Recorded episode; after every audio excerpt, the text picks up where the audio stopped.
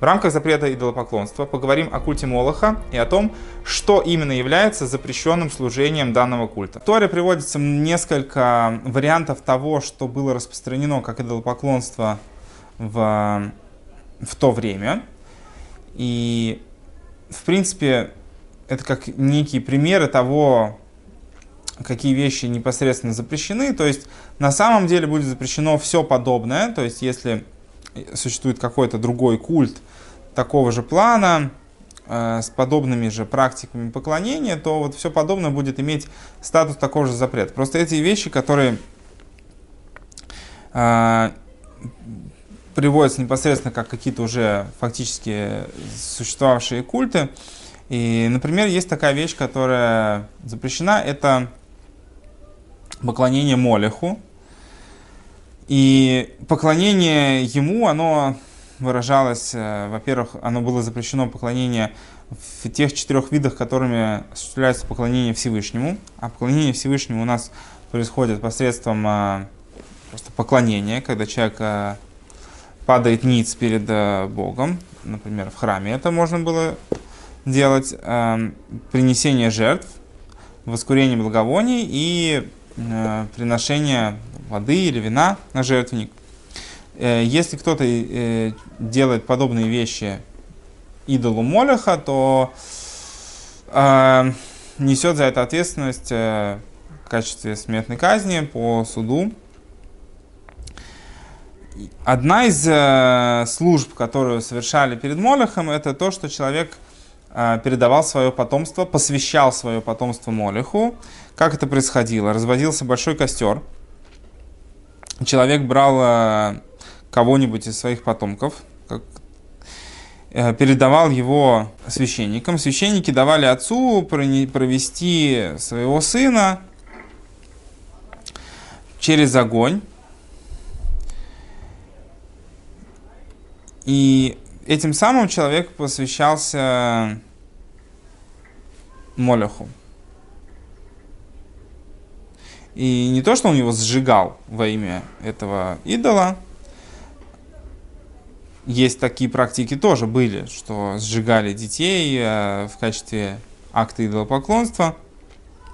А просто человек посвящал э, своего отпрыска этому идолу, вот это было запрещено. И это как бы постановление того, как поклоняются этому, этому божеству, Поэтому человек, который так делает, он э, будет наказан. Если человек, например, делает так для другого божества, если это не является служением этому божеству, он не будет нести за это наказание в качестве смертной казни по суду, потому что это не служение того божества. Но вот Молех, его один из видов служения и поклонения ему заключался в подобном действии. Поэтому человек, который так делал, он как бы нес за это ответственность, потому что это именно было служение этому божеству. И опять же, человек мог быть за это осужден по суду только в том случае, если он э, передавал своего отпрыска Молеху и проводил его там на своих ногах, а, если он просто передал его, но не провел через огонь, или провел, но не передал,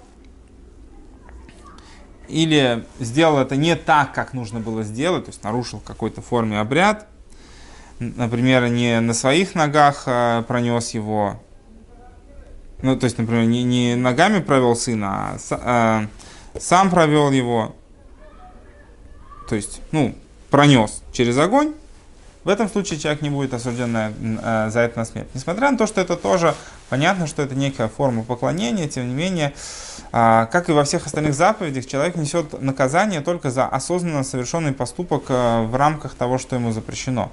То есть, если человек искажает это или делает что-то не то, э, это не делает, может быть, хорошим его действия, но, э, по крайней мере, снимает с него ответственность до такой степени, чтобы он э, был э, ответственен за это своей жизнью. И даже, например, когда мы говорили про заповедь э, о запрете убийства, если человек совершил убийство в таком формате, что ему негде было знать, неоткуда было узнать, что такое убийство тоже запрещено, то тоже он не будет за это нести ответственности, его нельзя будет за это осудить на смерть, потому что он думал, что это в той или иной форме разрешенный поступок. И, например, даже если человек все свое потомство передал Молеху, он тоже не будет нести за это ответственности, потому что э, служение Молеху это часть потомства передать. Э, то есть здесь важно то есть, э, тот факт, что с одной стороны запрещено выполнять в точности обряды, которые посвящены какому-либо поклонству, с другой стороны, в обратную сторону, ответственность человек будет нести именно за точное выполнение этих обрядов. То есть, если человек не точно это делает, уже этим он показывает, что он э, не до конца в это верит, не до конца хочет выполнить то, что от него требуется по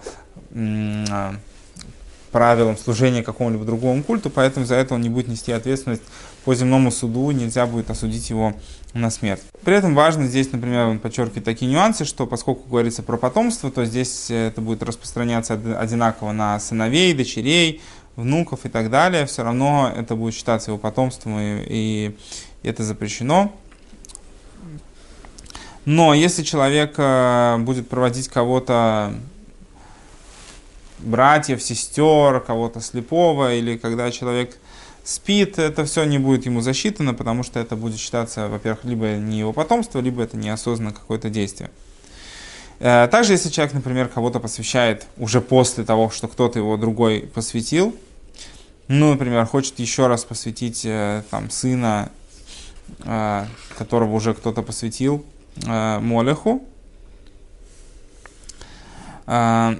также будет свободен, потому что служение Молеху это именно однократное посвящение. То есть, если, например, там дед посвятил своего внука, а отец хочет его еще раз посвятить, это уже не будет считаться служением, и за это человек не будет нести ответственность по суду. Есть, например, другие идолопоклонства, в которых э, человек сжигал свое потомство, своих сыновей или дочерей полностью в огне, э, то в данном случае человек будет нести ответственность, э, неважно сколько, сколько из своего потомства он сжег, если служение это с, э, этому идолу этому идолопоклонству, это сожжение своего потомства, то человек будет нести ответственность, неважно, сжег он часть или что, что он сделал.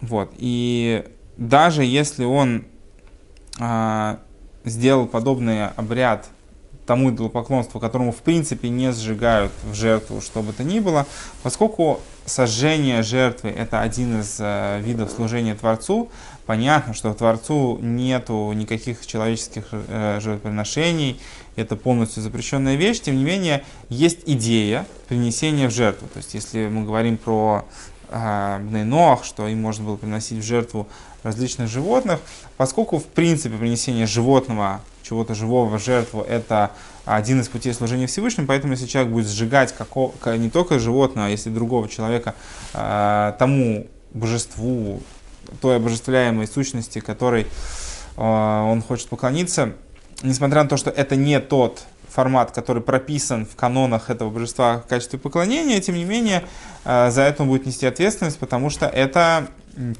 одна из форм служения Творцу принесения жертв. Вот это как пример э, некого идолопоклонства, формально реализовывавшегося ранее.